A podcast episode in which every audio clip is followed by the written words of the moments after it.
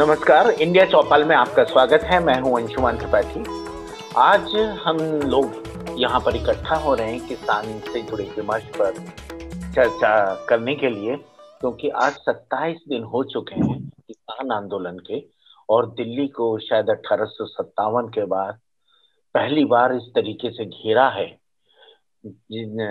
किसानों ने अपनी लोकतांत्रिक मांगों को मनवाने के लिए, लेकिन सरकार पर इससे किसी प्रकार का कोई असर नहीं दिखाई दे रहा है। सुप्रीम कोर्ट ने प्रदर्शन का अधिकार दिया। उसके बावजूद अभी तक सरकार किसी भी तरीके से मान मनोबल या बातचीत के अलावा कोई रास्ता निकालने के लिए तैयार नहीं नज़र आ रही। लेकिन अब समस्या ये आ रही है आंदोलन के सस्टेनेबिलिटी को लेकर के। आंदोलन कितना लंबा खींच सकता है? और इससे आम जनजीवन पर, किसानों के अपने जीवन पर पंजाब और हरियाणा के किसानों को जिस तरीके से तकलीफ़ उठानी पड़ रही, इस दो डिग्री के तापमान में खुले आसमान के नीचे ठिठुरते बच्चे और महिलाओं को लेकर, बुज़ुर्गों को लेकर, ऊपर से कोरोना का की महामारी का प्रकोप तो इन परिस्थितियों में कई सवाल बनते हैं कि सरकार और उसके प्रचार तंत्र जिस तरीके से किसान आंदोलन को बदनाम करने का प्रयास कर रहा है, वहीं पर मीडिया ने भी बिल्कुल एक तरीके से नए सिरे से एक आंदोलन छेड़ दिया है किसानों के खिलाफ। उसमें अडानी का प्रचार तंत्र भी शामिल है, वो भी इन चीज़ों पे लगातार अपने प्रचार तंत्र को उन्होंने महत्वपूर्ण तरीके से, बहुत अच्छे तरीके से जागरण के प्रथम पृष्ठ पर लॉन्च किया है।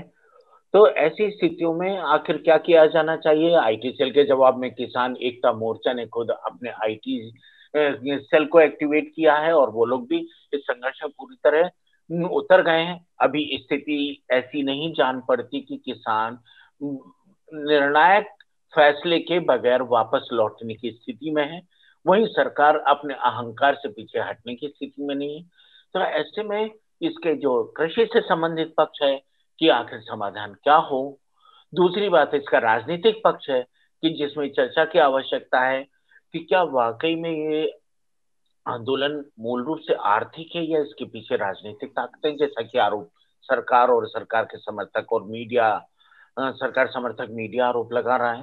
तो इन पे चर्चा करने के लिए आज हमारे साथ हैं चंद्रशेखर आज़ाद, एग्रीकल्चर यूनिवर्सिटी के पूर्व विभाग अध्यक्ष डॉक्टर आरपी सिंह साहब। उनसे हम कृषि से संबंधित आप पक्ष पर चर्चा करेंगे, जानने की कोशिश करेंगे कि इन सब परिस्थितियों में क्या रास्ता हो सकता है।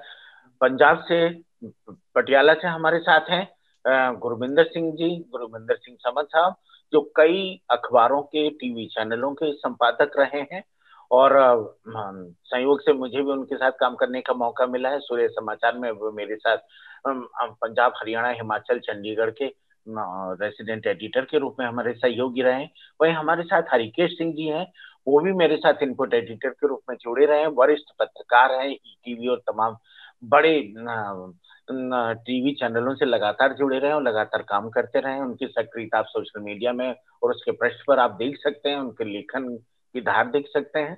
तो आज हम लोगों के, हम लोग इन विचारों को लेकर आपस में अलग अलग चर्चा कर रहे थे तो हमें वो ये ज़्यादा उपयुक्त जान पड़ा कि आज हम अपने साथ में मिल, सब मिल करके और डॉक्टर आर पी सिंह साहब से भी इस सिलसिले पे बात करके कि आखिर क्या रास्ता है, क्या समाधान है। तो सबसे पहले मैं राजा जी, जिनको मैं गुरविंदर सिंह समझ जी हैं, इनको मैं स्नेह से और आत्मीयता से राजा भी कहता हूँ तो क्षमा कीजिएगा बीच में।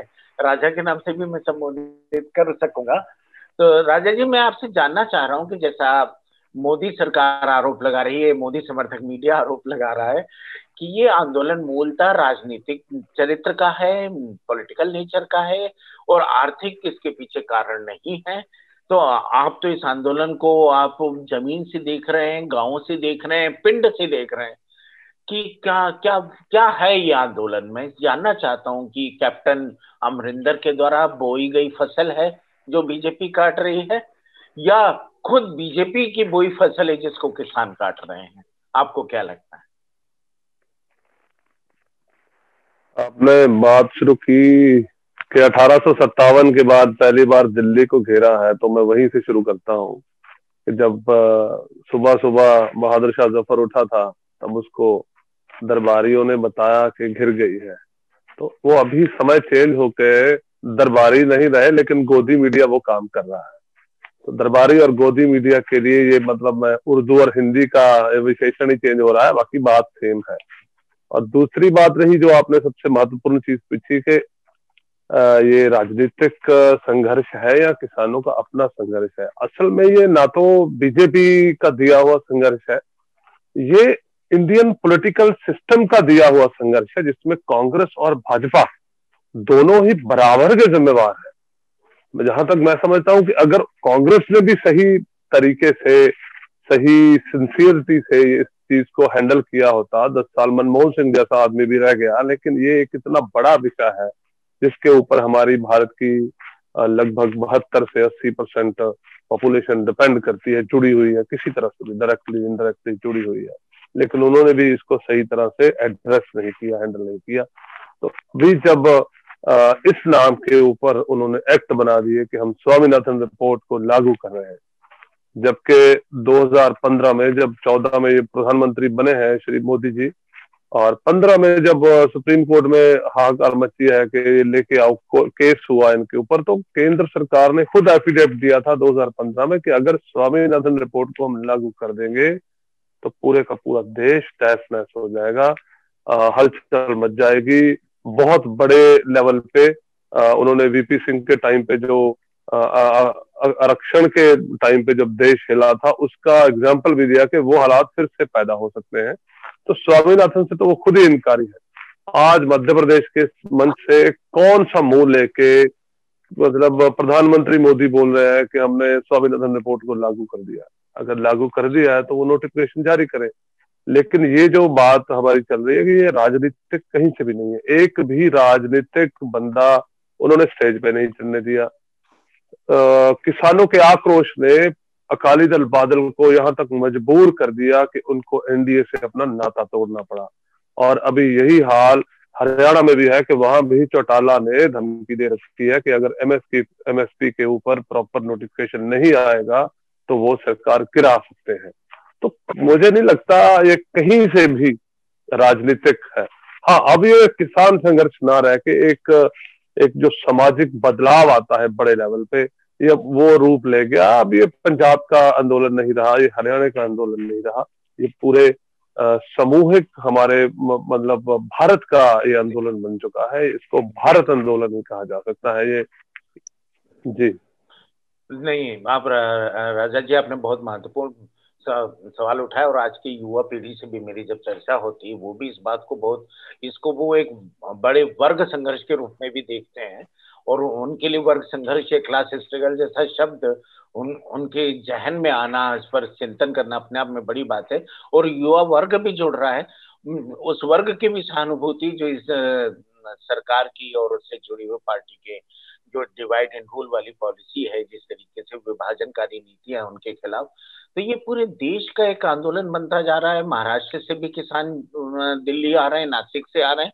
ये अलग बात है कि वो वामपंथी झंडों के नीचे आ रहे हैं। लेकिन झंडे अब महत्वपूर्ण नहीं है। महत्वपूर्ण मुद्दे हैं। और ये मुद्दा खुद भारतीय जनता पार्टी नीति की सरकार ने दिया है। यहाँ पर मैं हरिकेश जी से हरिकेश जी उत्तर प्रदेश के राजनीति के बहुत अच्छे प्रखर जानकार हैं। और हरिकेश जी से भी यहाँ मैं चर्चा करना चाहूँगा कि आखिर भाजपा को इस मुद्दे के राजनीतिकरण के कारण से क्या लाभ हासिल हो रहा है, ये बताइए।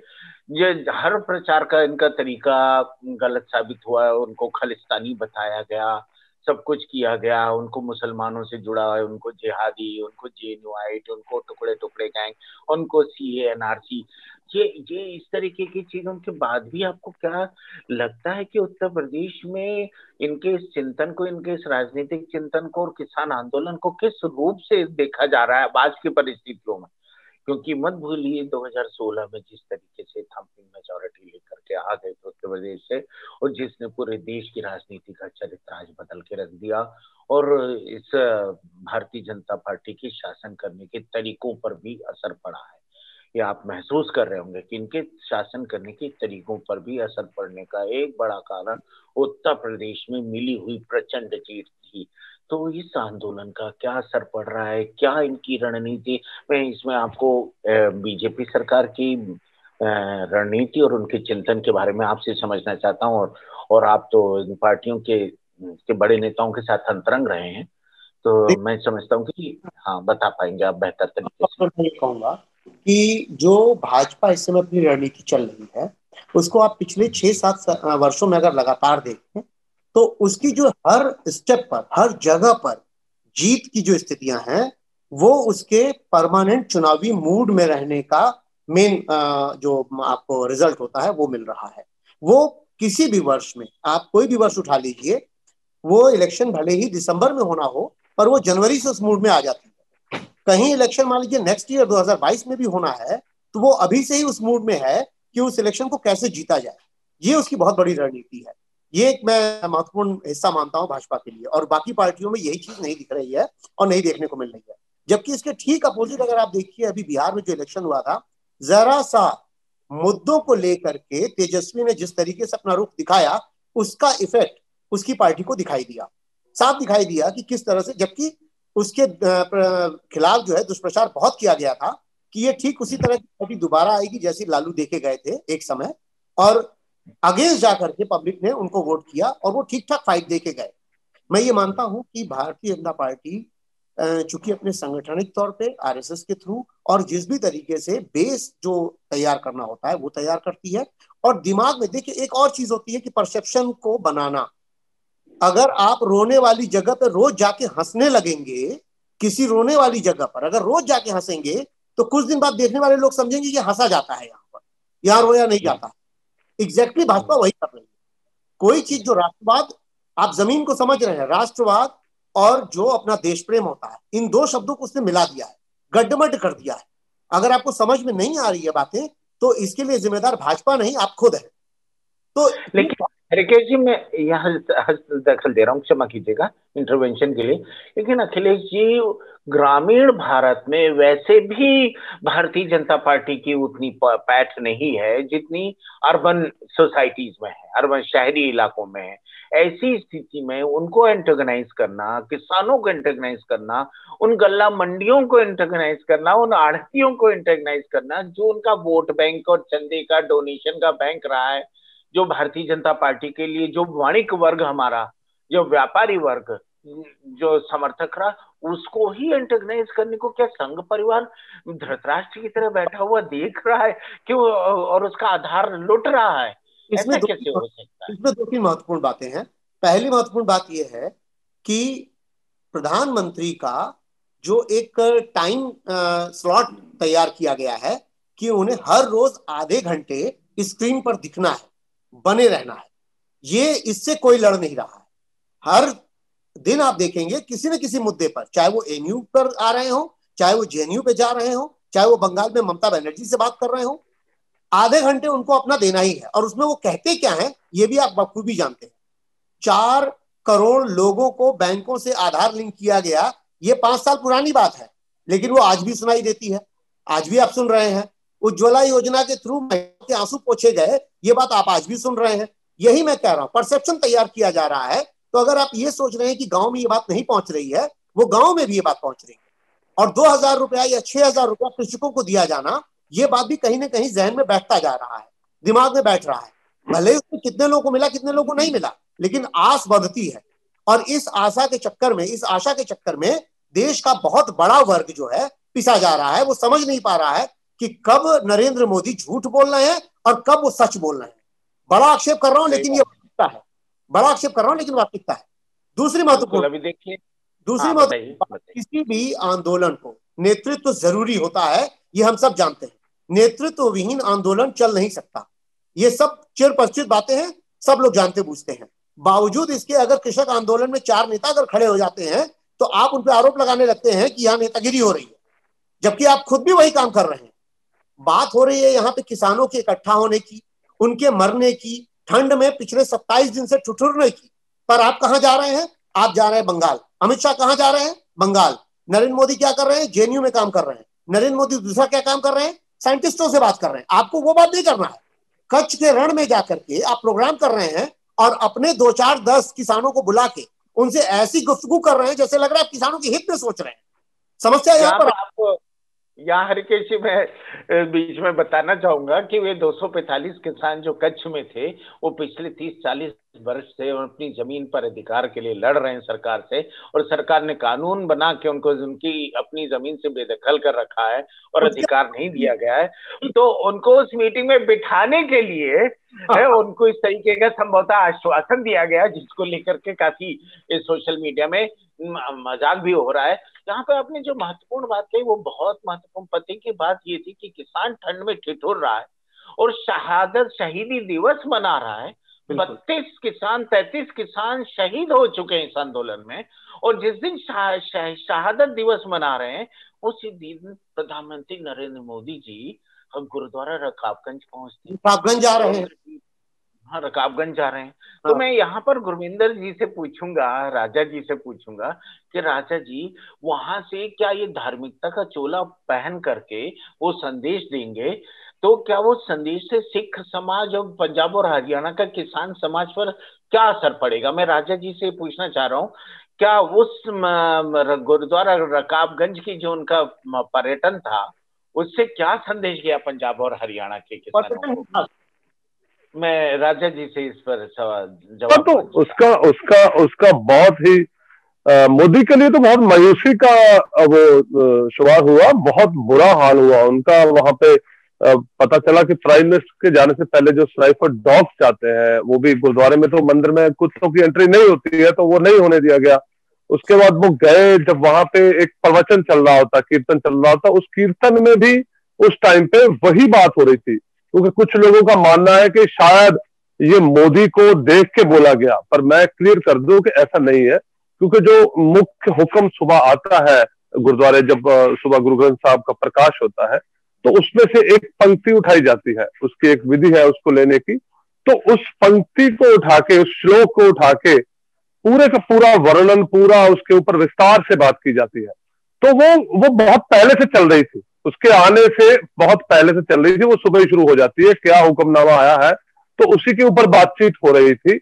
तो यह यहाँ यह बात क्लियर हो जाती है कि ऊपर वाले ने भी उसको यही संदेश दिया है कि अगर तू अपनी आवाम की मदद नहीं करेगा, अपने लोगों के लिए तो उनकी सेवा नहीं करेगा तो जब तेरा काल आएगा, जब तेरा अंत आएगा तो कहाँ भागेगा? तब वो जो बैल पे बैठ के वो आएँगे, तुझे दंड देते हुए लेके जाएँगे, तब भी तो तू ही होगा। तब तेरे साथ अडानी अंबानी तो नहीं आएँगे, वो अपने पापों का पश्चाताप करेंगे, उनको अपने पापों की सजा मिलेगी, तुझको अपने पापों की सजा मिलेगी। अगर यही करने के लिए इसने प्रधानमंत्री बनना था तो क्या क्या कर रहा? किसी छोटे देश को चुन के वहाँ जाके भी जुमले वाला काम कर रहा, कर सकता था। भाई साहब ने बिल्कुल सही कहा कि वो कभी एमपी में घूम रहा है, कभी गुजरात में घूम रहा है, कभी बंगाल में घूम रहा है, और जो घर के बाहर बैठे हैं, उनकी वो, उसको सुधी नहीं है। उसको कोई फ़र्क नहीं पड़ रहा कि ठंड में कितने लोग मर रहे हैं, और ये जो ये जो इतना बड़ा आंदोलन खड़ा हो गया है इसमें उसको देखना चाहिए कि जो 50 परसेंट से ज़्यादा आबादी हमारे युवाओं की है वो युवा उसमें बैठा है। छह छह सात सात साल के बच्चे बैठे हैं औरतें बैठी है बूढ़े लोग बैठे हैं अस्सी साल के। गोदी मीडिया ने तो यहाँ तक भी कर दिया था कि वो आपकी बॉलीवुड की मैडम कंगना रावत ने कि वो शाहीन बाग वाली आ, अम्मी बैठी है जबकि वो शाहीन बाग वाली अम्मी ने भी क्या कोई कसर नहीं छोड़ी थी। और इस, इन बेबे जी ने भी कोई कसर नहीं छोड़ी और आप तमीजदारी की बात देखिए कि कोई भी बंदा आक्रोश में आके कोई गाली गलोच नहीं कर रहा। बिल्कुल शांतिपूर्वक आंदोलन चल रहा है। इसमें कोई, दो राय नहीं कि महात्मा गांधी ने भारत को आज़ादी दिलाने के लिए जो अनशन किए थे, जो नॉन वायलेंट का एक मूवमेंट चलाया था, ये ये मूवमेंट उसको भी साफ़ करता दिखाई दे रहा है, क्योंकि उस मूवमेंट में भी कई जगह पे दंगे हो गए थे, वापस लेना पड़ा था गांधी को। लेकिन यहाँ तो सब कुछ वैसे ही चल रहा है, जैसे भगत सिंह ने पार्लियामेंट में बम फेंक के ये बताया था कि हम आवाज़ करना चाह रहे हैं, आप समझ जाओ। बम नहीं फेंक रहे हैं हम। हम सिर्फ़ आवाज़ करके आपके बहरे कानों को जगाने की कोशिश कर रहे हैं, और वो पर्दा फट जाएगा, फिर क्या फ़ायदा? फिर इलाज भी करवाना पड़ेगा, फिर आपको हमारी बात भी सुननी पड़ेगी। तो अभी पंजाब के लोगों को ये जो शहादत का कोई कोई वो हमारे लिए एक बड़े गर्व की बात है, अगर कोई परिवार से कोई शहीद होता है। मेरे घर से भी कारगिल में मेरा छोटा भाई, मेरे मामा का बेटा शहीद हुआ है। तो वो बात नहीं है, बात अभी दिन भी वो चल रहे हैं, जब गुरु गोविंद सिंह जी अपने बच्चों के साथ, चार साहबजादों के साथ अनंतपुर साहब से चले थे, तब भी दिल्ली तख्त ने कस्में खाई थी, औरंगज़ेब था तख्त पे बैठा के हम आपको कोई भी नुकसान नहीं देंगे और सब बातें मानी जाएगी, आप चले जाओ। तो उसके बाद उन्होंने उसके ऊपर हमला किया, दोनों बच्चे, चमकौर साहब में बड़े साहबजादा अजीत सिंह साहबजादा जुझार सिंह, वो चमकौर साहब में शहीद हुए थे और जो बिल्कुल दोनों छोटे बच्चे थे, साहबजादा जोरावर सिंह और फतेह सिंह, इनको दीवारों में चुनवा दिया गया था। तो वो भी तो दिल्ली तख्त की ही पैदाइश थी, वो सारा जो किया गया था सिनेरियो डिज़ाइन तो अभी भी दिल्ली तक बैठ के वैसे ही कुछ कर रहा है। तो ये लोग तो पहले से ही तैयार हैं कि आप हमारे कितने सिर चाहिए, उतने सिर मिल जाएँगे, जितने बदन चाहिए, उतने बदन मिल जाएँगे। वो खुद जाके रगावगंज साहब मत्था टेक के आया। और रकाबगंज साहब का इतिहास भी यही है, जब गुरु तेग बहादुर साहब के पास कश्मीर से एक समुदाय के लोग आते हैं कि औरंगज़ेब हमारे जंजू को तिल को तोड़ के इस्लाम में तब्दील कर रहा है तो किसी बड़े नेता की हमें ज़रूरत है। तो उसकी शहादत भी हो सकती है। तो खुद नौ साल के गुरु गोबिंद सिंह जी ने गुरु तेग बहादुर साहब को भेजा था कि पिताजी आप जाइए इनके साथ जाइए जो इनके जो इनके ह्यूमन राइट्स है जो इनके जो हमारे प्रेम्बल में भी है राइट टू मतलब बिलीव हम जो मानना चाह रहे हैं जिस भी आ, उस धर्म में हम मानना चाह रहे हैं वो, वो उन्होंने तब उस पर पहरा दिया जाके और गुरु तेग बहादुर साहब ने जाके जिरा की औरंगज़ेब के साथ के हिंदुओं को हिंदू रहने दो तुम सच्चे मुसलमान खुद नहीं बने हो तो तुम औरों को क्या मुसलमान बनाओगे? तुम अपने भाई बहन को मार के, अपने बाप को मार के तो खुद गद्दी पे बैठे हो। तुम तो पहले सच्चे मुसलमान बन जाओ, औरों को तुम मुसलमान कहाँ से बना दोगे? लेकिन उसने सुनी नहीं तो उनको आगरा से दिल्ली ले जाके शहीद किया गया। उनके साथ जो तीन भाई दयाला सतीदास, मतीदास मतीदास आए थे उनको शहीद किया गया, गुरु साहब को शहीद किया गया। तो उससे उससे आक्रोश उससे आक्रोश इतना बढ़ गया और जब वो छोटे साहबजादों को दीवारों में चुनवा दिया गया उससे वो जो स्पिरिट थी, वो ज्वाला बन गई। तो फिर जब बंदा सिंह बहादुर माधोदास उधर से आए महाराष्ट्र से, मराठा से तो क्या हुआ? आज सरहंद का, शहर का, उस टाइम का एक ईंट तक नहीं मिल रही, साफ़ कर दिया, उस टाइम पे। इतना आक्रोश था। तो हाँ तब आक्रोश तलवार का होता था। आज जो डेमोक्रेसी है, जो फेडरलिज्म में है, यहाँ पे डेमोन्स्ट्रेशन का ही आक्रोश दिखा सकते हैं और उसी दायरे में संविधान के अंदर रह के जो आक्रोश हम दिखा सकते हैं वो दिखा रहे हैं। और सरकार जो जो जितने लिमिट्स क्रॉस करके वो जाना चाह रही है वो कर रही है। लेकिन लोग कमिटेड है कि हम अपने जो हक है वो लेके रहेंगे। आप आप ऐसे इतना बड़ा धोखा इतना बड़ा धोखा आप कभी भी नहीं खा सकते। आपने पंजाब को बदनाम करने के लिए यहाँ तक के वो यहाँ पे चिट्टा होता है, यहाँ पे लोग चिट्टा खाते हैं। वो कहानी है ना, एक जंगल में शेर था। उसको पहले जहाँ पानी पीता था, वहाँ पानी में जहर भी मिला दिया। तो वो जहर ने तो असर नहीं किया, लेकिन वो पानी पी के सो गया, लंबी नींद सो गया। लेकिन जब उसको जाके घेर लिया तीन तरफ़ से तो अब शेर क्या करेगा?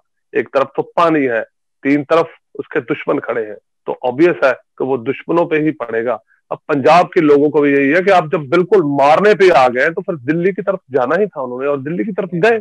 अब दिल्ली उसका ठीक है हम सबसे माफ़ी चाहते हैं कि दिल्ली के लोगों को बहुत तकलीफ़ हो रही है इस संघर्ष से। उस चीज़ का हमें बहुत एहसास है बहुत जिम्मेवारी के साथ मैं कह रहा हूँ लेकिन हमारे पास कुछ चारा नहीं है क्योंकि देश का राजा नहीं, दिल्ली नहीं। में रहता है तो दिल्ली तो आना राजा जी राजा जी यहाँ मैं दखल देना चाह रहा हूँ ये से आपको माफ़ी की ज़रूरत नहीं बल्कि देश समय आपको धन्यवाद दे रहा है।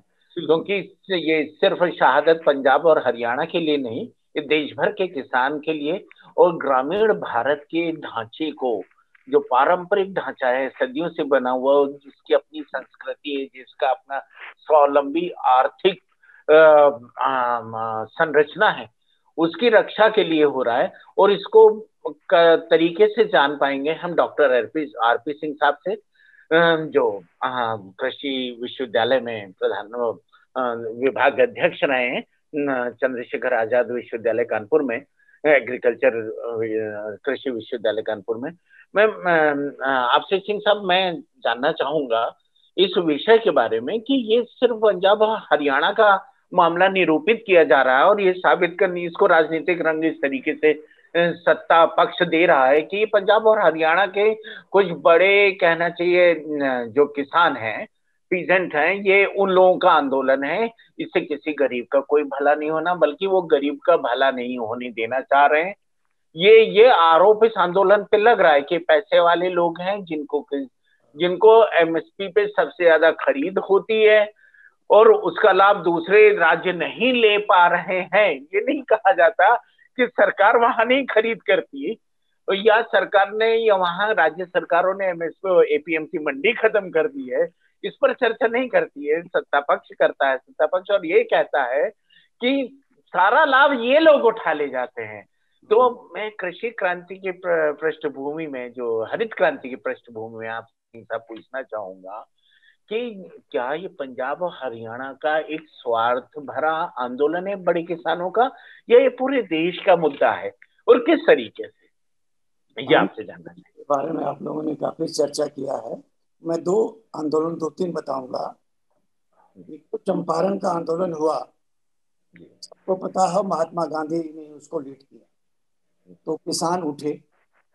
एक पंजाब में भी हुआ जिसको पगड़ी संभाल जट्टा नाम दिया गया था और भगत सिंह के चाचा ने लीड किया था। अजीत सिंह साहब ने हाँ। ये ये जो है ये दो ऐसे हैं यूपी में हमारे मदन मोहन मदन मोहन मालवी ने एक किसान आंदोलन लीड किया था। तो किसान आंदोलन जब भी हुआ तो बड़े बड़े लीडरों ने लीड किया। इसमें तो सारे किसान इन्वॉल्व हैं सारे किसान कर रहे हैं।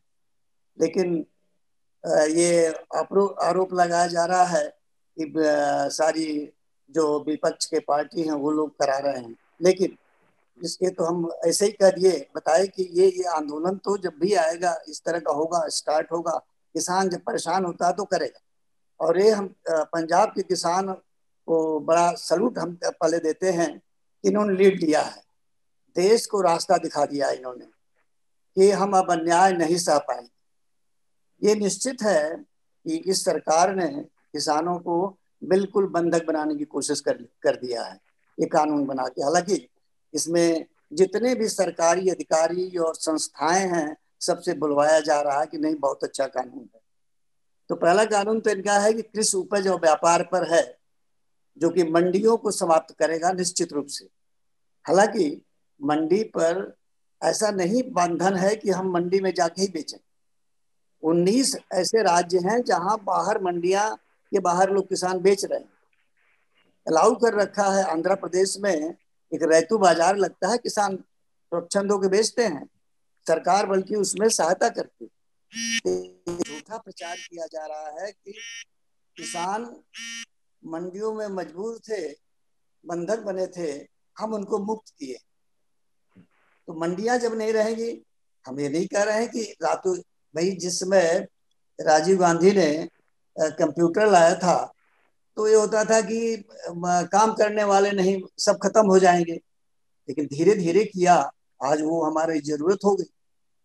तो इसमें ये भी एक आरोप लगता है, लोग कहते हैं कि चूँकि आड़तीय हैं, काम करने वाले हैं, ये इनकी कमज़ोरी है। भाई, वो काम करने वाले हैं, आपने ई नाम एक चलाया है इलेक्ट्रॉनिक उसको कनेक्ट कर दिया, मंडियों को, करीब थाउज़ेंड मंडियाँ क्लेम कर रहे हैं कनेक्ट किया है। वो काम करना उसी काम को करना था स्ट्रेंथन हो जाती मंडियाँ, अपने आप व्यापार बढ़िया होने लगता किसान का। चाहे वो मंडियाँ जो प्रेजेंट में है वो, या और मंडियाँ बना करके तो मंडियों के स्ट्रेंथन करने का काम तो उन्होंने नहीं किया लेकिन कमज़ोर ज़रूर कर देंगे। क्योंकि ऐसी व्यवस्था ये बना रखे हैं कि एपीएमसी जो में जो मंडियाँ बनी हुई हैं, ये कमज़ोर हो जाएँगी, निश्चित रूप से। क्योंकि बड़े बड़े इसमें घराने हैं। आम किसान तो उसमें इन्वॉल्व हो ही नहीं रहा तो ये तो ये है। दूसरा, ये इनका जो कॉन्ट्रैक्ट फ़ार्मिंग है कॉन्ट्रैक्ट फ़ार्मिंग बड़ा किसान तो कर ले वो लड़ भी लेगा। छोटा किसान तो मर जाएगा, वो कहा, क्या करेगा? एक तो पहली बात इन्होंने बाँध दिया एसडीएम तक। एसडीएम तो इतना प्रभावित हो जाएगा बड़े बड़े पैसे वालों के सामने, जब नेता के सामने एक साधारण नेता जाता है एसडीएम की गिद्दी बन जाती है तो उसमें तो सारे इन्वॉल्व होंगे। पॉलिटिकल पार्टी जो शासन में होगी, वो जैसे कहेगा, एसडीएम वैसे ही करेगा। जब किसान परेशान हो जाएगा तो कहा जाएगा? मजबूरन इतना कर्जदार हो जाएगा कि उसको छोड़ देना पड़ेगा। सब बेच बेच बाज देगा, लोग ले लेंगे वो मजदूर बन जाएगा। तो ये डर उनका सही है किसानों का, इसमें कहीं दो रहा तीसरा एक काम इन संशोधन इन्होंने कर दिया आवश्यक वस्तु में कि अनलिमिटेड कर दिया। हाँ, भाई कितना भी स्टॉक कीजिए। कुछ तो। उसमें ठीक है अगर बढ़ा देना था हमारे पास प्रोडक्शन बहुत ज़्यादा हो गया है इसमें तो राय नहीं है गेहूँ धान का तो हो ही गया है। और भी क्रॉप में हम काफ़ी आ, वो सेल्फ सब्सिड होने जा रहे हैं। तो उतना स्टॉक न करें लेकिन ठीक है बढ़ाइए। अब इतना भी अनलिमिटेड न कर दीजिए कि वो इतना स्टॉक कर लें कि आर्टिफिशियल शॉर्टेज बना दें मार्केट में। और फिर हम्म। मनमानी उसका रेट लें। ये हम्म। परेशानी आई ये तीनों कानून जो है इस तरह से इन्होंने बनाया सोच समझ के एक दूसरे से लिंक्ड है। हम्म। एक को आप टच करेंगे तो दूसरे पर असर पड़ेगा।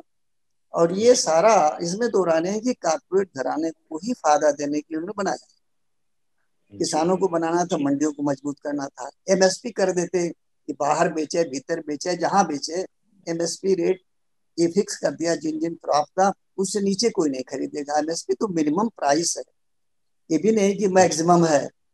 और ये वैसा भी है कि वो कोई प्राइस फिक्स भी नहीं ये पेरिसेबल कम्युनिटी है। किसान के पास अगर स्टॉक रखने का कोई साधन होता है या तो इतना स्टोरेज बना दे देते, देते रूरल एरिया में भी सब जगह तो किसान अपना स्टोर भी कर लेता। वो भी नहीं हो पा रहा है। आपका 98 परसेंट क्या 90 हाँ 98 परसेंट कर समझिए किसान मार्जिनल और स्मॉल है। तो मुश्किल से दो परसेंट किसान हैं जो बड़े हैं जिनके पास दस एकड़ से ऊपर की ज़मीन हम्म। तो क्या करेंगे ये सारे किसान? जिसमें से हमारे सीमांत किसान हैं वो तो बहुत छोटे हैं। उनके पास एक हेक्टेयर ज़मीन से भी कम है। इतनी कम ज़मीन वाला किसान क्या करेगा? कैसे सस्टेन करेगा? मैं सिंह साहब, आपको एक मिनट के लिए मैं थोड़ा विराम देना चाह रहा हूँ। मैं हरिकेश जी को यहाँ पर एक ध्यान दिलाना चाह रहा हूँ एक विषय पर मेरा, कि जिस तरह आपने कहा एडीएम और एसडीएम के सामने किसान की घिघी बन जाती है, और वहाँ अडानी का प्रतिनिधि, अंबानी का प्रतिनिधि या वालमार्ट का प्रतिनिधि जब बैठेगा या अमेजन का प्रतिनिधि बैठेगा तो वो किसान बेचारा क्या कर पाएगा? इस पर हम लोग कॉन्ट्रैक्ट फ़ार्मिंग वाले इश्यू पर चर्चा करेंगे। लेकिन हरिकेश जी यहाँ पर अभी डॉक्टर साहब ने बहुत बढ़िया विषय उठाया कि इसको किसान का अधिकार। यहाँ पर एक पक्ष और भी है जो कानून में पहली बार आ, मतलब किसी सरकार कोई सरकार कानून में इस तरह के प्रावधान कर रही है कि जो कचहरी के ही हाथों में हथकड़िया डाल रहे हैं। हाँ हाँ बिल्कुल ये, ये मज़ेदार बा, बात ये है कि कचहरी के हाथों में और न्यायपालिका के पैरों में बेड़ियाँ हम्म। डालने वाला ये कानून कहता है इसके बारे में पी साईनाथ जी ने जिनका नाम खुद सुप्रीम कोर्ट ने रिफर किया है एडवाइस किया है कि उनको किसानों की कमेटी में बिठाया जाए हम्म। उनको शामिल किया जाए उन्होंने अपने लेख में अभी रिसेंटली लिखा है और दिल्ली बार काउंसिल ने भी एक लेटर लिखा है और प्रधानमंत्री से कहा प्रधानमंत्री जी आप क्या कर रहे हैं? आप जिला स्तर की न्यायपालिका न्यायिक ढांचे को आप बर्बाद कर देंगे आप वकीलों को बर्बाद कर देंगे। और यहाँ तक कि एक पी साइना सवाल उठा के बता रहे हैं कि इसमें तो अपीलेट कोर्ट को भी दखल। देने का अधिकार नहीं होगा। क्यों? क्योंकि इसमें नेक नीति की धारा पंद्रह के तहत नेक नीति का आरोप लगाया कि नेक नीति की बात कही कि उनको ये माना जाए कि जो हाँ। अधिकारी काम कर रहे हैं वो नेक नियत से कर रहे हैं। तो ये ये इस तरीके के ये इस इस बदलाव को किस रूप से आप देख रहे हैं? देखिए मैं बहुत स्पष्ट रूप से इसमें जा, रहा हूँ। इसमें तो तीन तकनीकी विषय है जिसपे अभी जैसे डॉक्टर साहब ने बताया आपको मैं उसके उस टेक्निकल पॉइंट पे जा रहा हूँ जहाँ पे मामला फंसता है जहाँ मामला फंसेगा। जैसे क्या है कि लैंड एक्विजिशन हुआ किसी उत्पादन के लिए। सपोज़ कि मान लीजिए कि गेहूँ की ज़रूरत है या आलू की ज़रूरत है या फिर किसी और फ़सल की ज़रूरत है। और बहुत बड़े लैंड पर वो पर्टिकुलर चीज़ उगाई गई। अगर किसानों ने वो सारा कुछ उगाया, आप हम सब जानते हैं कि मार्जिनल किसान कैसे काम करते हैं। एक बड़े हिस्से में गेहूँ उगाते हैं और छोटे छोटे हिस्से में दूसरी क्रॉप्स उगाते हैं, जिसमें खासकर सब्ज़ी और ये सब भरे होते हैं।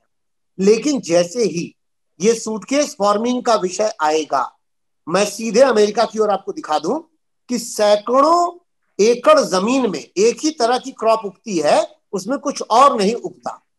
उस देश की विशेषता यह है कि अगर सब्ज़ी की कमी एक क्षेत्र में है तो दूसरी क्षेत्र से वो सब्ज़ी पहुँच सकती है।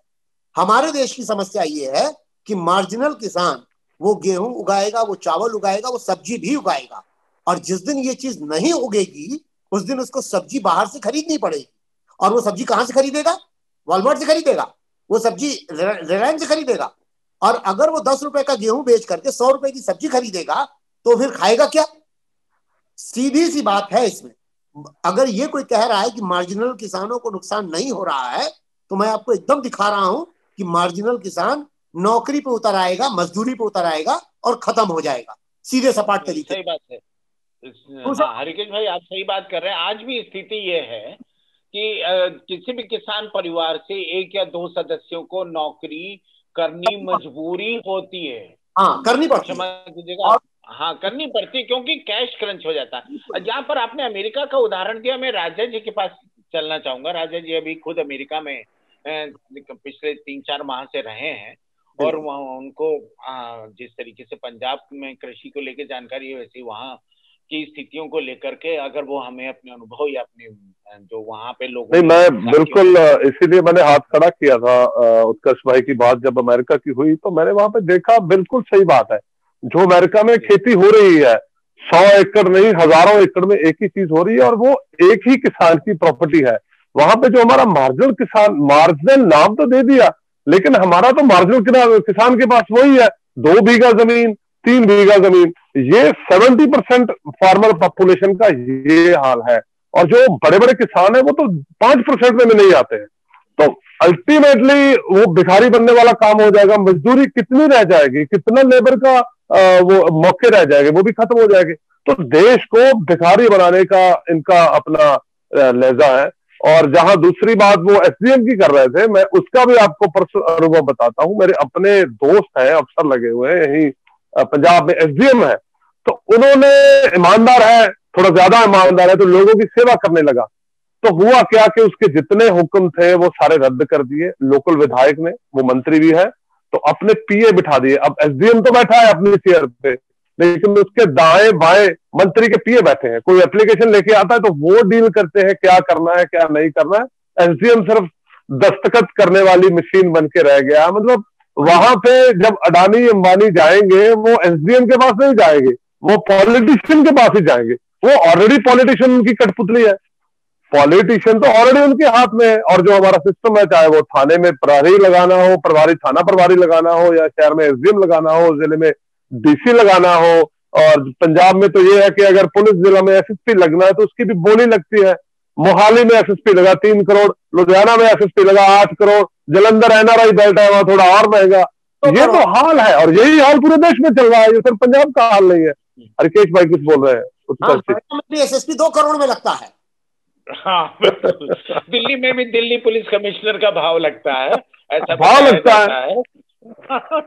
ये बात तो, ये तो, तो इस, इन इन हालातों में इन हालातों में हम कहा सोच सकते हैं कि ये बिल किसानों के भले के लिए है? ये तो उनको लूटने के लिए है और उसमें ये चीज़ ना होना कि आप कचहरी जा ही नहीं सकते। और अगर वो कचहरी और वो कचहरी अगर चले भी गए तो वो सुदर्शन फाकर का एक शेर है जगदीश सिंह ने घर में गाया था कि मेरा मुंसिफ ही मेरा कातिल है क्या मेरे हक में फैसला देगा? वो तो कातिल और मुंसिफ तो एक हो गए। किसान को तो मरना है, किसी भी सूरत में कर लो, ये तो उसको मारने में लगे और अमेरिका में इसीलिए इतना जो हमारे किसान भाई वहाँ पे गए हैं, किसी भी कोने में इंडियंस गए हैं, वो किसानों की सपोर्ट सिर्फ़ इसीलिए कर रहे हैं क्योंकि उनको एग्रीकल्चर का तजुर्बा है। उनको पता कि हैंड टू माउथ तो बड़ी मुश्किल से चल रहा है। और वो बातें कर रहे हैं बड़ी बड़ी अभी परसों एमपी एमपी में थे, प्रधानमंत्री जहाँ करते हैं, हमने सोलह हज़ार करोड़ पैसा बांट दिया, किसानों को बांट दिया। लेकिन आप उसको जब इकाई में लेके आएँगे वो तो पैंतालीस सौ सत्तर रुपये बन रहे हैं एक परिवार को गए हैं। एक आदमी को नहीं एक परिवार को पैंतालीस सौ सत्तर रुपये तो ये सच्चाई है इनके जो जो जो वायदे हैं जो इनकी विजन है इंडिया का लेके। ये तो नकल करना जानते हैं कि ट्रंप के देश में ये चल रहा है बेकर के देश में ये चल रहा है वो लागू कर दो। अरे इंडिया एक दिन में बरतानिया नहीं बन जाएगा। ये बहुत सही बात है। इनको जब भी ये फॉरेन टूर पे जाते हैं वहाँ से जो देख कर आते हैं अपने देश की परिस्थिति के अकॉर्डिंग वो हो या ना हो उसे इम्प्लीमेंट करने की कोशिश करते हैं। नोटबंदी आर्थिक व्यवस्था की सबसे बड़ी कठिनाई मानी जाती है। ये माना जाता है कि जब अर्थव्यवस्था को संभालने का कोई भी रास्ता ना मिले तो नोटबंदी की जाती है। इन्होंने आते ही नोटबंदी कर डाली। और नोटबंदी करके क्या करते हैं? ये फॉरेन भाग गए। जीएसटी इन्होंने लागू की फॉरेन भाग गए। यहाँ पर इन्होंने एग्रीकल्चर बिल लाया तो देश भर में घूम रहे हैं। किसानों के पास नहीं जाना है।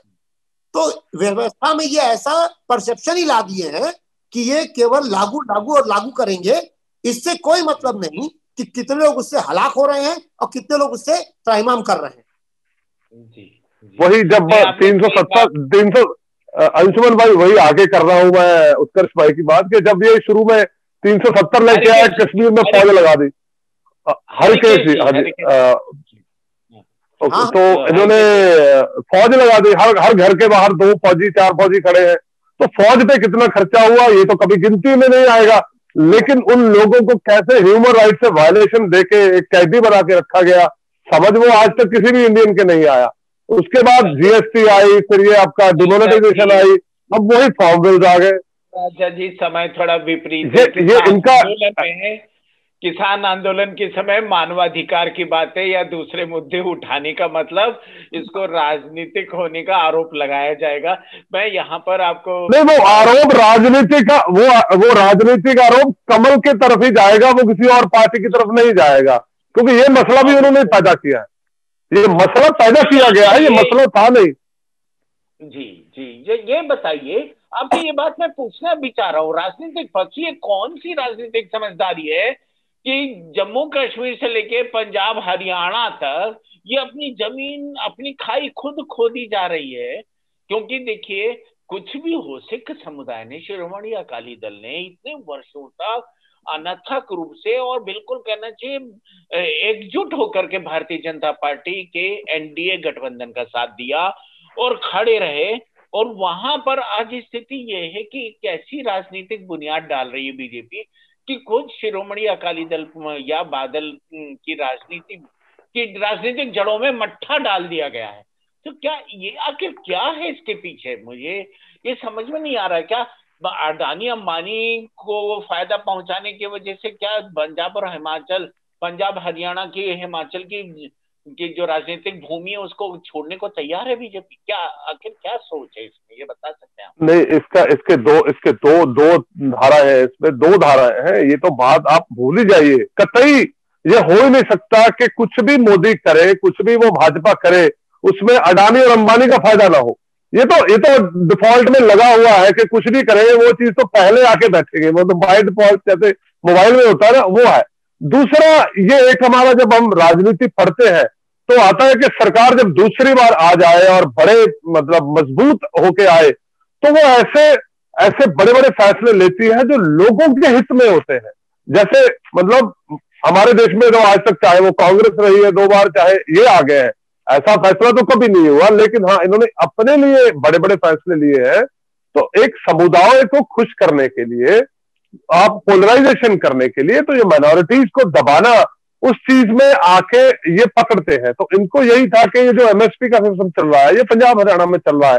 तो इसमें मैक्सिमम दुखी जो होंगे, वो पंजाब हरियाणा के किसान होंगे, सिख हो जाएँगे। तो इसमें भी वो पोलराइजेशन है, जैसे इंदिरा गांधी ने, राजीव गांधी ने 84 में की थी, एक समुदाय को खुश करने के लिए दूसरे समुदाय को मारो।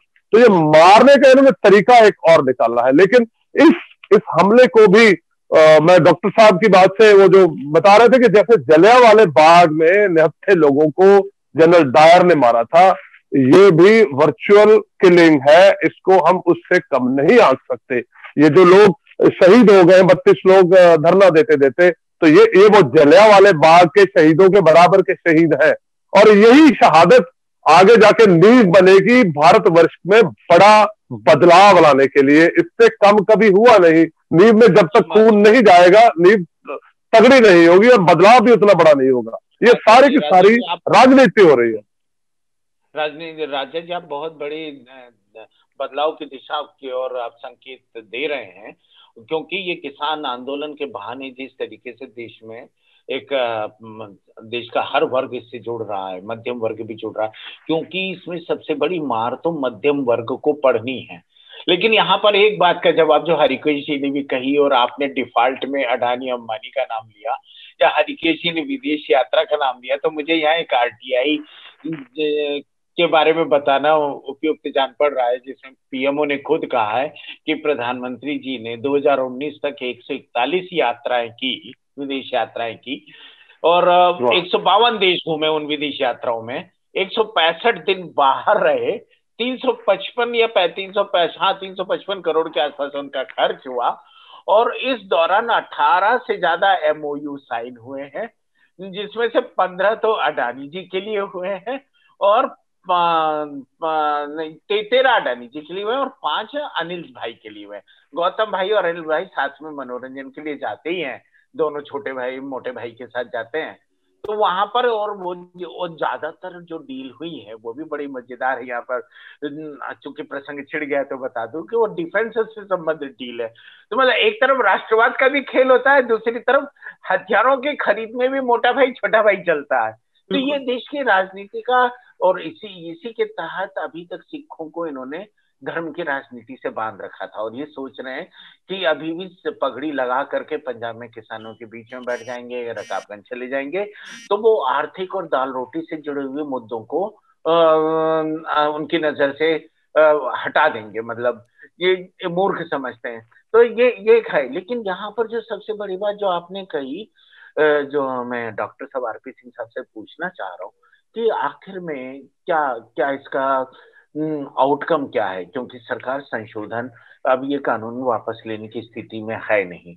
और मैं एक नीति निर्धारक के रूप में पॉलिसी मेकर के रूप में जैसा कि कहा जा रहा है कि एमएसपी है मिनिमम सपोर्ट प्राइस ये जो भी है मैक्सिमम सपोर्ट प्राइस या मिनिमम सपोर्ट प्राइस जो कहा गया है तो इसको लेकर के क्या हो? क्या पाँच साल की गारंटी सरकार दे दे? तो क्या सीनेरियो चेंज हो जाएगा? या सरकार और कौन से विकल्प ऐसे ला करके किसानों के आँखों में पट्टी बांधने की आँखों में धूल झोंकने की कोशिश कर सकती है है ना? तो वो क्या या लेकिन उनसे निदान निकलेगा भी कि नहीं? ये मैं डॉक्टर साहब से जानना चाहूँगा। डॉक्टर साहब क्या सरकार के पास विकल्प क्या और सही तरीका क्या हो? है ना? क्या तीनों कानून रद्द करने के अलावा कोई रास्ता नहीं है? ये डॉक्टर साहब से पूछना देखिए सुप्रीम कोर्ट ने तो भी कहा है can can you not keep it in abeyance for a certain period तो एक बहुत बढ़िया सुझाव सुप्रीम कोर्ट ने इनको दिया है। और बहुत सारे ऐसे कानून होते हैं जो इम्प्लीमेंट तुरंत नहीं होते। वो ठीक कानून बन गए, लेकिन इम्प्लीमेंटेशन नहीं हुआ तो में अगर डाल दें, उस पर न कुछ करें। और फिर जितना सुधार हो सकता है इसमें, वो करते जाएँ। भाई ये डिक्लेयर कर दें कि will not implement this act for certain period जो भी साल, दो साल जो भी करना चाहे। अगर ऐसा भी कुछ कर देते हैं तो शायद, मैं, वैसे तो नहीं, मेरा अंदाज है कि शायद किसान इस बात पर एग्री कर जाएँगे, ठीक है। तीन साल के लिए हम रोक देते हैं, दो साल के रोक देते हैं, और इस पीरियड में जितना सुधार हो सकता है, बैठ के हम लोग इसको शार्ट आउट करके फिर धीरे धीरे करेंगे। तो संभवतः हो सकता है। दूसरा एक विकल्प ये भी हो सकता है कि एमएसपी को अगर एक कानूनी बना दें कानूनी जामा पहना दे तो शायद हो सकता है किसान उस पर भी संतुष्ट हो जाए कि हमारा प्रोड्यूस कम से कम जो एमएसपी डिक्लेयर होगी, न बाहर उससे कम बिकेगा, न भी मंडी में न प्राइवेट वाला ले पाएगा, न कोई ले पाएगा, हम बेच लेंगे। और इसके बाद सारा infrastructure in the meantime जितना भी ज़रूरत है, वो डेवलप कर सकते हैं। ये तो देश हित में सोचने की बात है क्योंकि ये बहुत जिसको कहेंगे मद हो गया ये सरकार को, ये सुनने को तैयार इसलिए नहीं हो रहे तो भाई तुम्हें इसी जनता ने चुन के भेजा है तो इसलिए नहीं भेजा है कि तुम जनता को ही तबाह कर दो। अब वो समझ में इनके नहीं आ रहा है, क्योंकि इनको बहुत ज़्यादा मद हो गया है अपने पावर का, उसका, कि हम तो एब्सोल्यूट मेजॉरिटी में हैं, जो चाहेंगे सो करेंगे। अलावा इसके पार्टी में जितने भी इनके सांसद हैं, किसी में हिम्मत नहीं है जो इनसे बात कर सके, क्या सके। पहले ऐसा नहीं होता था। पहले कांग्रेस सबसे पावरफुल तो इंदिरा और आपके जवाहरलाल रहे, लेकिन उनके जमाने में भी लोग अपोजिशन कर देते थे।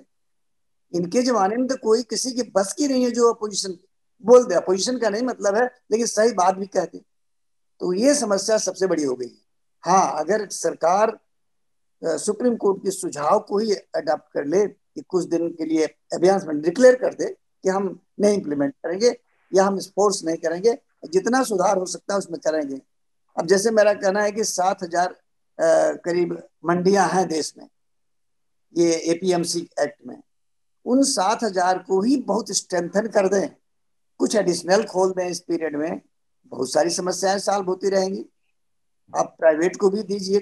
कहाँ कहाँ मना है? ऐसा कहीं लिखित तो है नहीं कि नहीं बेच सकता किसान? बाहर। और जितना भी एवेन्यूज है, खोल दीजिए। अनायास उसको प्रोपगेट कर रहे हैं। सबसे बड़ा दुर्भाग्य यह है कि हमारे पंजाब के इन किसानों को, जो रियली देश को उन्होंने अन्न से पूर्ण किया है और हरित क्रांति का स्टार्ट पंजाब से ही हुआ है। अगर वास्तव में देखा जाए तो क्या क्या इन्होंने किस किस उससे नहीं नवाजा? कि आतंकी है फलाने हैं डिगाने हैं और खालिस्तानी है क्या है? ये तो जब देखे कि अब उल्टा पड़ गया है तब नीचे आए हैं। थोड़ा अब नहीं बोल रहे हैं लेकिन उसमें बाज नहीं आए बोलने से और इनके सारे मंत्री बोले। कैबिनेट रैंक के मंत्री बोले। तो ये बड़ा दुर्भाग्य है नहीं यहाँ पर यहाँ हरिकेश जी से एक चीज़ मैं पूछना चाहूँगा। हरिकेश जी क्या संघ परिवार अपनी छवि खराब होने की कीमत पर भी इसमें समर्थन कर रहा है? ये पहला मौका है, कभी दत्तोपन ठेंगड़ी साहब होते थे तो जो उनका बीएमएस संगठन है, वो सरकार की नीतियों का या कहना चाहिए पूंजीवादी नीतियों का विरोध करता रहा है। अब दूसरे अश्विनी महाजन जी है दूसरे लोग हैं पता नहीं शाब्दिक रूप से विरोध करते तो देखते हैं लेकिन उन्होंने आंदोलन से अपने को बाहर रखा है। वो इधर भी हैं और उधर भी हैं जिसकी वजह से संघ को दशानन कहा भी जाता है कि हर मुख अलग बात कहता है। लेकिन ये राजनीतिक दूरदर्शिता के खिलाफ भी तो है। भाई आप जब इस देश को हिंदू राष्ट्र बनाना चाह रहे हैं तो कुछ कदम ऐसे लगातार लेने होंगे ना जो जिनसे जनता के मन में आपके प्रति विश्वास और बढ़ता जाए। अब तो अविश्वास बढ़ाने वाले काम करते जा रहे हो। अब तो कांग्रेस का शुद्धिकरण कर रहे हो है ना? उनके बुरे लोगों को लेकर के है फिर उनके प्रति विश्वास बढ़ रहा आपके प्रति अविश्वास बढ़ रहा। तो ये ये ये क्या मोहन भागवत जी जिस पृष्ठभूमि के हैं वहाँ दो धाराएँ हैं जैसा आप जानते होंगे सावरकर जी की और गुरु जी की। तो क्या स्थिति है? क्या है? माजरा क्या है? ये आप बताएँगे थोड़ा सा। अंशुमान साहब मैं ये जो कहने जा रहा हूँ वो सुनिएगा समझ करके देखिएगा। कि छवि खराब करने वाली बात पर तो संघ अगर विचार कर रहा होता तो गोडसे ने गांधी की हत्या नहीं की होती। छवि तो- खराब करने की अगर बात कह रहे हैं आप तो उस विचार पर तो ये कभी थे ही आरएसएस की जो मेन भूमिका है वो ये है कि हिंदू राष्ट्र अगर निर्माण करना है तो हिंदू एक चीज़ तो मैं ज़रूर मानूँगा कि आरएसएस के जो काम करने वाले लोग हैं जो कार्यकर्ता हैं वो हैं बड़े कर्मठ। वो आप देखेंगे कि हरकारा लगाने सुबह निकलते हैं सबको बुलाएँगे कि आइए चलते हैं शाखा में। अगर चार लोग नहीं भी जा रहे हैं और वो वहाँ पहुँचते हैं कि ग्राउंड में देखते हैं सिर्फ़ तीन ही लोग हैं, पर वो शिद्दत के साथ वहाँ झंडारोहण करेंगे, वो चीज़ें वहाँ पर करी हाँ बिल्कुल करेंगे उसमें आप रोक नहीं पाएँगे पूरे तीन सौ पैंसठ दिन तक। तो ये उनकी काबिलियत। है और इस काबिलियत में बाकी पार्टियाँ जो अपने देश की लीडरशिप में है, वो फेल हो रही अगर वो सामने नहीं आएँगी, मुखर रूप से नहीं आएँगी तो इनको भय नहीं होगा। ऐसे ही एक तरफा जीत इनकी होती रहेगी। दूसरी जो महत्वपूर्ण बात मैं कहना चाह रहा था कि भारतीय जनता पार्टी के जो नरेंद्र मोदी है, वो इस समय पिछले सात सालों पर विजय रथ पे सवार है। निश्चित तौर पर विजय रथ पे सवार है। और ये कहीं ना कहीं आपको रावण बना देता है। ये भी मैं बोल दे रहा हूँ कि ये रावण बना देता है और रावण का वध श्री राम करते हैं तो राम को आपको पैदा करना होगा, राम हर युग में पैदा नहीं होते। तो कुछ ना कुछ तो ऐसा अमूल चूल कुछ लाना होगा, तभी ये कहीं पार्टी को कुछ नुकसान पहुँचाने की स्थिति में आएँगे। था। जो हालात है पूरे देश में, एक परसेप्शन जो लगातार तैयार किया जा रहा है टीवी चैनलों के माध्यम से, अखबारों के माध्यम से, वो धीरे धीरे बैठता जा रहा है। दिमाग में बैठता जा रहा है कि हम सुरक्षित होंगे। इसका दो फाक है। सौ करोड़ लोगों में बीस करोड़ और अस्सी करोड़। अस्सी करोड़ में अगर सत्तर करोड़ भी आपके साथ हैं और आपको वोट दे रहे हैं तो उन दस करोड़ का कोई मायने नहीं रखता कोई। और बीस करोड़ तो बेकार हो ही रहे हैं। संसद का निर्माण आखिर सोचिए। संसद भवन का निर्माण इस क्राइसिस में ज़रूरत है क्या? कहीं से कोई ज़रूरत है कि संसद भवन का निर्माण किया जा रहा है? सवाल उठता है ना। दूसरी बात है उसका स्वरूप आप विदिशा से लेकर आ रहे हैं बहुत अच्छी बात। लेकिन आप दूसरी कर रहे हैं। विदिशा का नहीं है विदिशा का नहीं है वो साक्षी नहीं है। वो हम बेकर की डिज़ाइन जो दूसरी डिज़ाइन थी उसका कॉपी है छह सात दिन के अंदर हरियाणा वो गुजरात की कंपनी एच है जो हाँ। मोदी जी के पसंदीदा आर्किटेक्ट कंपनी है जिसने रिवर फ्रंट बनाया था अहमदाबाद का उसको एक काम दिया गया तमाम दूसरी आर्किटेक्चर कंपनी को दरकिनार करके तो वहाँ भी एक तरीके से फेवरेटिज्म का आरोप लग रहा है फिर उसी तरीके का माहौल है और वो बीस हज़ार करोड़ बाईस हज़ार करोड़ रुपए में एक नया आलिशान प्रधानमंत्री आवास बनेगा। हम चिंता अब अमित शाह जी को करना चाहिए, जो हाफ़ प्राइम मिनिस्टर है, इस देश के, वो फुल बन पाएँगे कि नहीं बन पाएँगे, फुल प्राइम मिनिस्टर। मुझे तो लग रहा है कि हमारे जो अंतर्राष्ट्रीय फकीर हैं, वो दोबारा मन बना रहे हैं 2024 में काबिज होने की। खैर, मैं यहाँ पे राजा साहब से पूछना चाहूँगा। राजा साहब, अब ये जो धर्म की राजनीति और ये जिस तरीके की राजनीति थी अब अब पंजाब हरियाणा में किस तरीके का रुख लेगी? देश में तो करवट ले रही है। और पंजाब और हरियाणा ने कैटलिस्ट की भूमिका अदा की, जैसे डॉक्टर साहब भी मान रहे हैं और इसके लिए धन्यवाद दे रहे हैं। और हाँ हरिकेश जी के शब्दों को अगर ध्यान से सुना जाए तो वो कह रहे हैं कि अब जो राम पैदा होंगे, वो हलधर किसान के रूप में होंगे, और ऐसा ही नज़र भी आ रहा है। लेकिन क्या आपको नहीं लगता है कि एक सीमा होती है किसी भी आंदोलन के आगे बढ़ने की? क्या सस्टेनेबिलिटी होगी इस आंदोलन की? क्या इसको तोड़ा नहीं जा सकेगा? क्या किसी भी किसान नेताओं के बीच में मतभेद नहीं पैदा किए जा सकेंगे जो अभी से बीच में कुछ दिखाई देने लगे थे? अभी कोशिश तो किया गया था कोशिश किया गया था। पर वो कोशिश हाँ। वो कोशिश जो थी दो ही दिन में खुल गई कि वो भारतीय जनता पार्टी के कुछ ऐसे कार्यकर्ता थे जो किसान होते हैं गाँव में ना हरी पार्टी के कार्यकर्ता हैं। उन्हीं को वो स्पेशली पैसा दे करके दो दिन के लिए ले आए थे। और यही इंदिरापुरम जहाँ हम लोग रहते हैं यही इंदिरापुरम के रामलीला ग्राउंड में उनको इकट्ठा किया गया। पर वो दो ही दिन में मैदान छोड़ के भाग गए। इस ठंड में जो अपने तन मन धन और पूरी तरीके से शक्ति तरीके से नहीं उतरेगा इस युद्ध में वो छोड़ ही देगा मैदान। और ये पंजाब ने कर दिखाया है। मैं यहाँ पर ये ये जो बात है ना अंशुमन जी मैं बताता हूँ आपको, दो चीज़ें हैं, किसान, किसानों की ठीक है, बहुत ज़्यादा एसोसिएशन बनी है, लेकिन वो अभी बहुत एक है, उनको तोड़ने की बहुत कोशिशें हो चुकी हैं, नाकाम कोशिशें। मतलब अभी वो लोग प्रधान बन के भी बैठ गए थे कि वो मिलके भी आए थे अमित शाह से तोमर से भी मिलके आए कि तो बहुत अच्छे बिल है। लेकिन जब उनको 24 घंटे के अंदर अंदर कुछ मीडिया हाउसेस ने ग्रिल किया, उनके पास उत्तर ही नहीं थे प्रश्नों के। मतलब जो बेसिक बेसिक सवालों के उत्तर है, वो भी नहीं थे उनके पास कि अच्छा क्या लगा आपको? इस बिल में क्या अच्छा लगा? तो वो यही बोलते नज़र आए कि ठीक है, अगर इसमें कुछ बुरा है तो उसको चेंज कर दो, बाकी रख लो। तो पता, उनका भांडा बड़ी जल्दी फूट गया था कि ये नौटंकी लेके आए हैं मीरजादे आए हैं दरबार में, मीरजादे लाए गए थे पकड़ के और मीरजादे बड़ी जल्दी पछाड़े गए। एकता जो किसानों की है और जो उनका काम करने का तरीका है मतलब गाँव में एक एक गाँव एक एक छोटा हमारा इकाई है, उसका जो फंडिंग का रेजिंग का जो तरीका है, हर घर को, हर सर को कितने पैसे आने हैं, महीने के आने हैं, हफ़्ते के आने हैं, और अब तो जो हर घर से चार चार एनआरआई बैठे हैं, अब तो वो पहले जो पाँच सौ रुपया एक घर को आता था, वो अगर पाँच लाख भी आ जाएगा तो कोई टेंशन नहीं है, पैसा आ रहा है बाहर से, और एनआरआई भेज रहे हैं, और साथ में जो आड़तिया लॉबी है वो क्या था? पहले जो जब ग्रीन रेवोल्यूशन आया, तब जो आड़तिया था, वो जो फ़िल्मों वाले थे ना, मुनीम जी और ठाकुर जी वाले थे जो ठाकुर ने बोल दिया मुनीम जी। अब वो लोग नहीं है। इस इस खेती में, धान की, चावल की खेती में वो लोग जा चुके हैं। वो सब्जियों में चले गए हैं, वो फलों में चले गए। अब ये खुद जो किसान है, वो खुद ही आड़तिया बन गया है। जो जो गवर्नमेंट ऑफिसर हो गया था, उसको समझ आई कि ये काम तो मैं भी कर सकता हूँ। तो उसने जब एपीएमसी जब मंडियाँ बनी तो दुकानें ले ली वही। अपना लगा लिया तो अपने भाइयों के फ़ायदे के लिए वो ये काम शुरू हो गया। आरती भी किसान ही है। ये कोई लॉबी जो कह रहे हैं कि बिचौलिया है वो अब बिचौलिया नहीं है। बचौलिया इस बड़े बिज़नेस से जो चावल धान का जो जिसको ग्रेन का कहते हैं इससे वो चला गया। ये किसान ही आरतीय है किसान ही आ, खुद उगाता है और जो इसको फंड आना है और ठंड की तो बात आप मत ही कीजिए।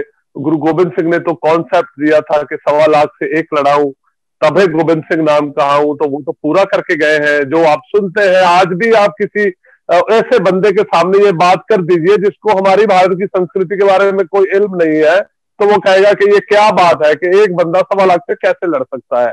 एक्चुअली वो तो स्पिरिट है। किस लेवल कितनी हाइट पे जा सकती है? और वो स्पिरिट उन लोगों में है। वो वो जो किसान पंजाब से गया है, वो जो किसान हरियाणा से गया है, वो जो किसान राजस्थान से आया, वो जो मध्य प्रदेश से आया तो केरला से भी आ गए हैं वहाँ पे। यूपी बिहार वाले, क्योंकि अगर ये लोग पीछे जाते हैं, अब वो मामला ये नहीं है कि किसान टूटता है।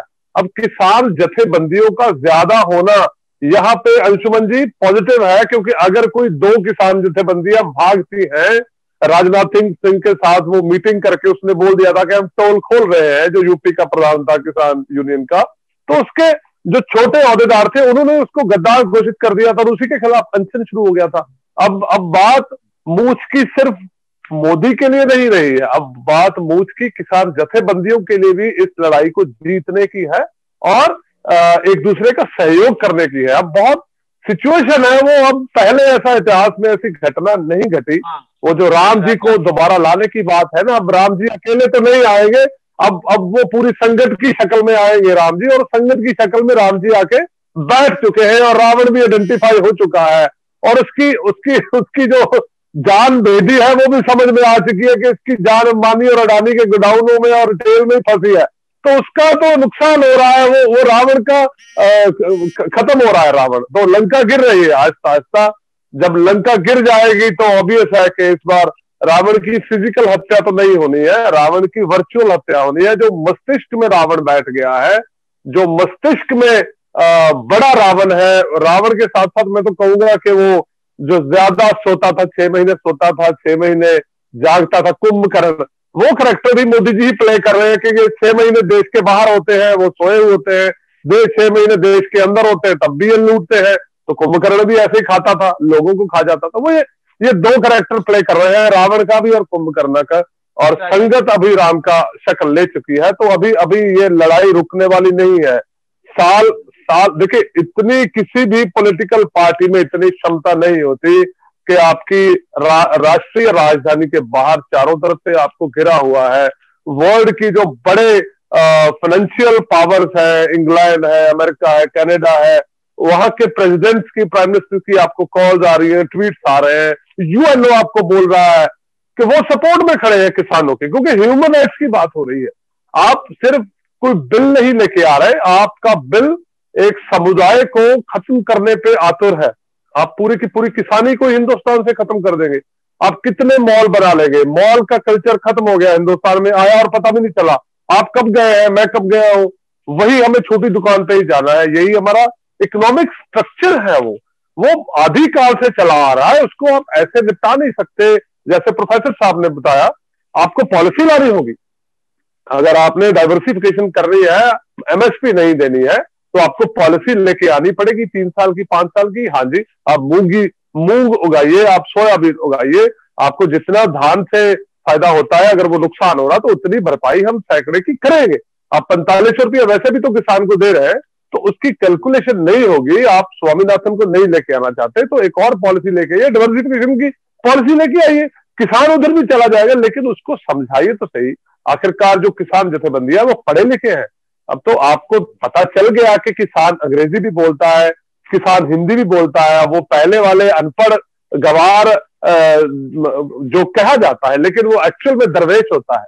जिसको सिर्फ़ इतना ही था कि हल जोतना है दाने उगाने हैं औरों को देने हैं और अपने खाने हैं। वो वो दरवेश है वो भगवान का नाम लेके जीता है लेकिन इन्होंने उसको उस संकल्प में रहने नहीं दिया उसको उस बाहर आना पड़ा। अब वो पंजाब में 80 परसेंट लोग तो आयल्स पास किए घूम रहे हैं तो आप किसी को भी छेड़ लेंगे अंग्रेज़ी का तो आपको आराम से खटखट मिल जाएगी। तो ऐसी तो इनको कहीं से सोचना नहीं चाहिए भाजपा को क्योंकि वो कोई बात सही बात कही है। हरिकेश जी की बात मैं हरिकेश जी की बात कोट कर रहा हूँ कि रावण रावण की बात यहाँ एक बार और आती है, क्योंकि पंजाब में अभी तक भाजपा का राज नहीं रहा। तो अब वो भाजपा चाह रही है कि यहाँ पे भी हमारा परिश्रम लहरा जाए एक बार, और वो परचम लहराने का तरीका इनको ये था कि पहले अकाली दल बादल के साथ निपटता था तो लेकिन अब अकाली दल बादल भी मजबूरी में, अकाली दल बादल अपने पार्टनर को छोड़ के मजबूरी में गया है। इसमें कोई शक नहीं है कि वो मोदी जी से माफ़ी मांग के गया होगा। हमें जाना पड़ रहा है। और जहाँ तक लोकल कांग्रेस की पॉलिसीज़ है, जैसे कैप्टन अमरिंदर सिंह देव कर रहा है, वो भी पता चलता है कि वो नरेंद्र मोदी के बहुत बड़े प्रभाव के नीचे काम कर रहा है। तो अभी काम कौन कर रहा है? ये जो बात सही है कि सारे पॉलिटिशियन अपना अस्तित्व बचाने के लिए काम कर रहे हैं। वो चाहे अरविंद केजरीवाल है, वो चाहे कैप्टन अमरेंद्र सिंह है, वो चाहे प्रकाश सिंह बादल सुखवीर सिंह बादल, उनकी वटी है। तो वो बातें तो रही नहीं। अब लोग जाग चुके हैं आक्रोश जाग चुका है। तो लोग अपना हिस्सा मांग रहे हैं तो वो हिस्सा पूरा मांगेंगे। वो एक खेत एक बाग नहीं मांगेंगे। वो सारी दुनिया मांगेगी और देनी पड़ेगी। इससे बिना कोई बात होगी नहीं। पॉलिसी लेके आइए और इसको रोल बैक कीजिए। ना तो वो पॉलिसी लेके आए हैं। नोटिफिकेशन जारी करके आपने एक्ट डाल दिए। ये कौन सा तरीका है? ये कभी किसी ये तो एक नालायक राजनीति का मतलब दूरदर्शन है। ऐसा दर्शन मैं मैं भी राजनीति का विद्यार्थी रहा हूँ। ऐसा दर्शन मैंने कभी नहीं पढ़ा। गुरमिंदर जी, यहाँ पर ये महत्वपूर्ण है कि ये सरकार स्वामी, स्वामीनाथन कमेटी की रिपोर्ट्स के हवाले से ये बता रहा, बताने की बार बार कोशिश करे कि हम तो किसानों का भला कर रहे थे, लेकिन किसान ही मानने को तैयार नहीं है।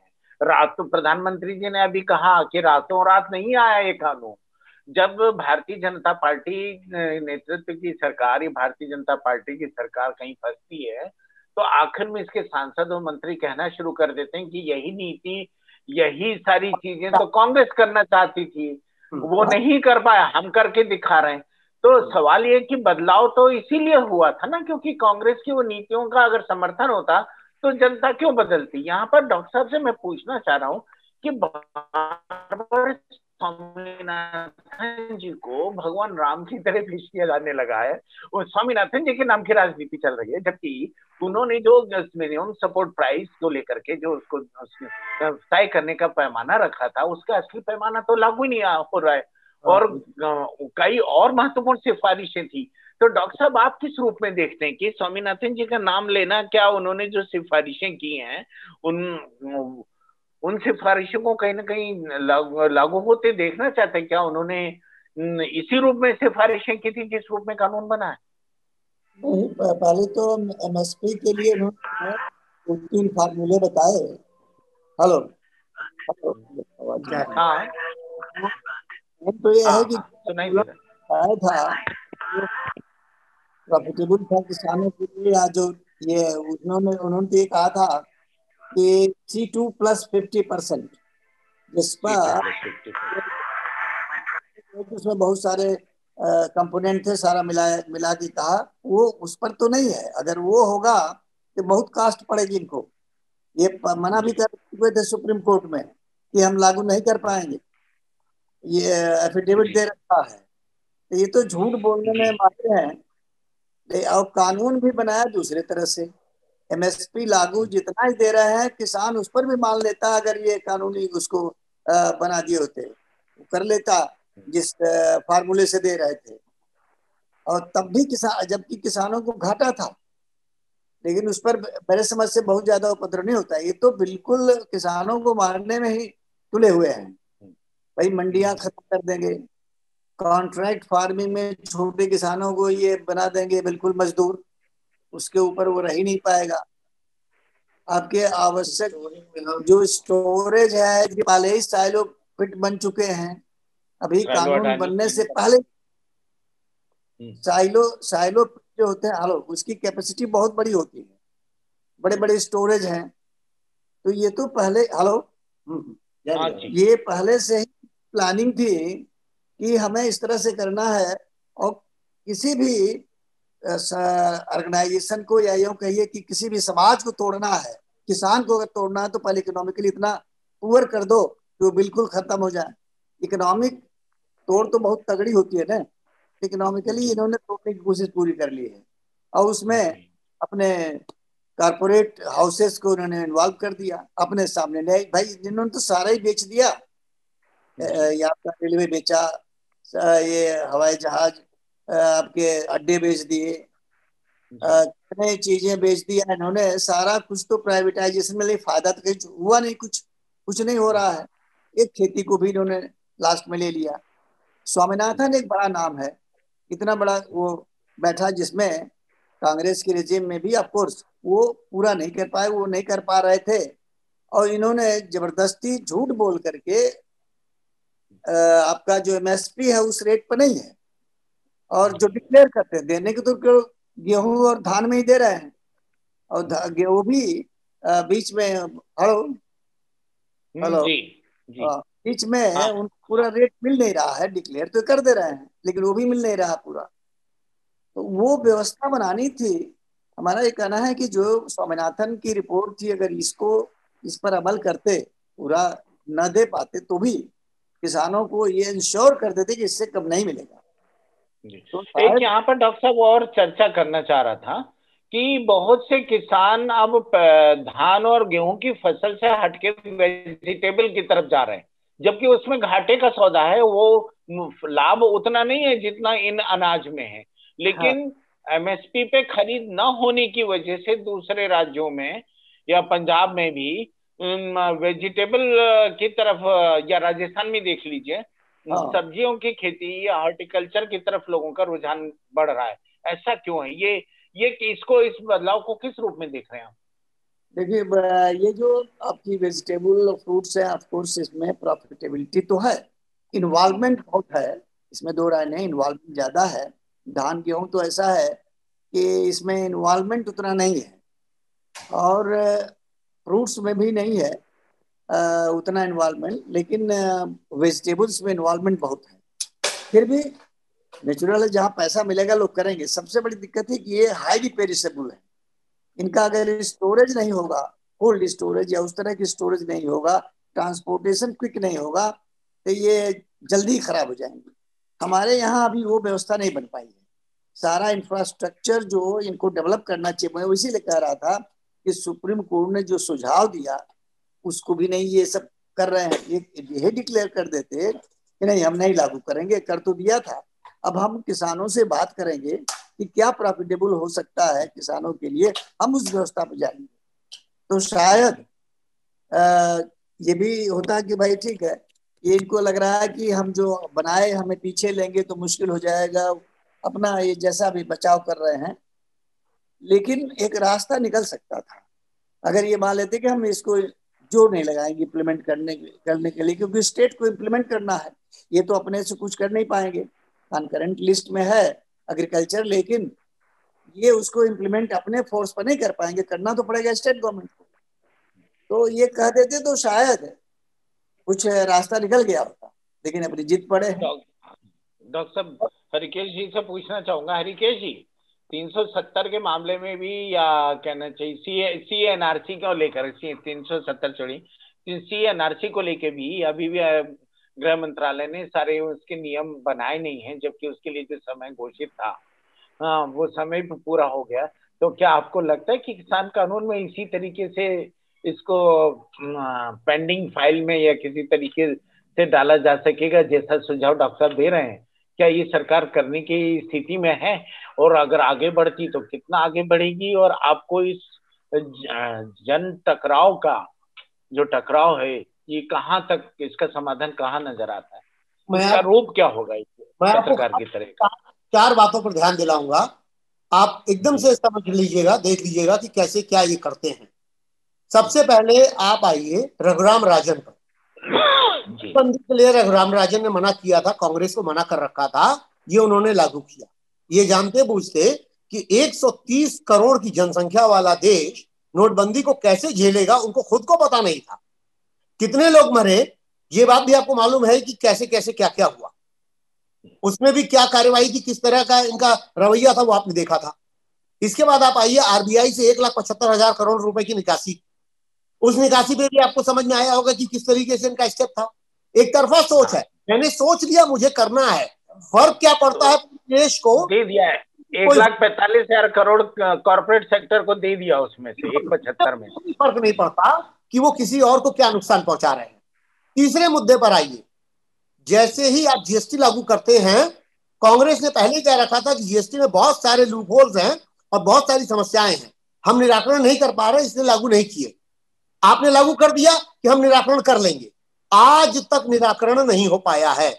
बहुत सारे ऐसे दुकानदार छोटे और बहुत सारे ऐसे अड़तिये खत्म हो गए उस वजह से, क्योंकि वो जीएसटी को समझ ही नहीं पाए। अधिकारियों से आप पूछिएगा तो अधिकारियों को भी समझ में तीन तीन चार चार साल लग गए समझने में। चार साल से जीएसटी लागू है, सोलह से। और तब से अब तक जीएसटी क्लियर नहीं हुई है कि एग्जैक्टली किस पर टैक्स लगाना है, किस पर नहीं लगाना है। अभी भी उसमें चेंजेस होते रहते हैं। आप खेल खेल रहे हैं देश के साथ। फुल प्रूफ प्लान आपके पास नहीं होता है। आप करते क्या है? आप अमेरिका जाते हैं वहाँ फ़ार्मिंग देखते हैं। आपको बड़ा मज़ा आता है कि गेहूँ बहुत लेविश तरीके से हो रहा है पर आप ये भूल जाते हैं अमेरिका के लिए गेहूँ बिज़नेस का विषय है।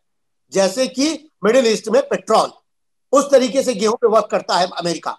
और आपका देश? पहले हरित क्रांति से उभर करके आ पाए आप बाहर में एक आर्टिकल लिखवाते हैं कि ये दूसरी हरित क्रांति है। आपको ये नहीं समझ में आता कि हरित क्रांति में पैदावार पे ध्यान दिया जाता है, उत्पादकता पे ध्यान दी जाती है। रिफॉर्म नहीं होता है, ये एग्रीकल्चर रिफॉर्म है। और इस एग्रीकल्चर रिफॉर्म को आप हरित क्रांति से जोड़ रहे हैं। तो यानी आपकी समझ में कहीं समस्या तो है, जो आपको खुद नहीं समझ में आ रही।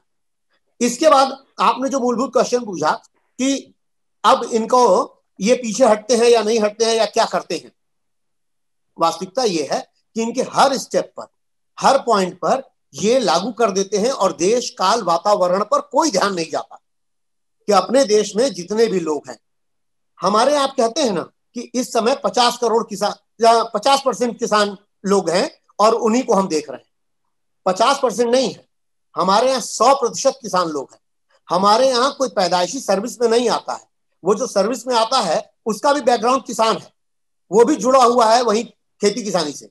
सेना में जो भर्ती होते हैं, उनके पिता और माता भी किसान हैं वो भी खेत से जुड़े हैं यानी हमारा पूरा का पूरा देश किसान है आप पूरी भावनाओं से खेल रहे हैं और भरपूर खेल रहे हैं हम्म। इनकी समझ आ, को देखते हुए क्योंकि देश का अभी भी सत्तर प्रतिशत आबादी और देश अभी भी कृषि प्रधान ही है ग्रामीण अर्थव्यवस्था प्रधानता है अभी बहुत ज़्यादा अर्बनाइजेशन या उस तरीके से कॉरपोरेटाइजेशन नहीं हुआ है। लेकिन यहाँ पे गुरिंदर गुरिंदर जी से ये समझने की ज़रूरत है कि संघर्ष फिर कहाँ तक जाएगा, क्योंकि सरकार पीछे हटने को तैयार नहीं होगी। क्या ये आपूर्ति होती रहेगी? क्या ये, इसका संस्थागत इंस्टीट्यूशनल रूप बना रहेगा? और ये लड़ाई कहाँ तक चलने की उनको गुंजाइश नज़र आती है? या उनका अपना परसेप्शन क्या है कि सरकार झुकेगी?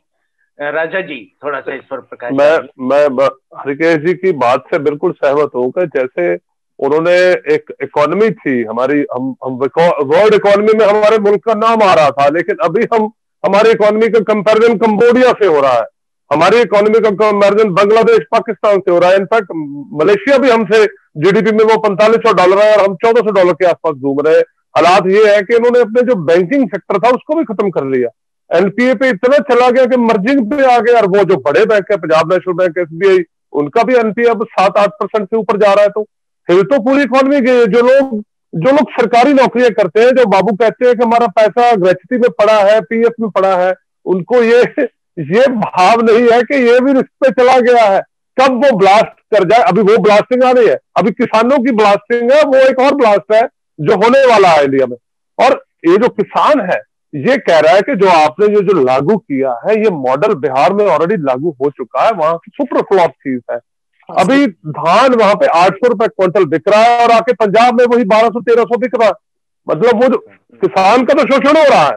किसान का शोषण जारी है। अगर आप ये चीज़ लेके आना चाहते हैं तो इसमें आपकी जो मानसिकता है वो पॉजिटिव नज़र आती अगर वो अदालत में जाने की अनुमति होती। आप किसान को अदालत में जाने से क्यों रोक रहे हैं? आपकी क्या मंशा है?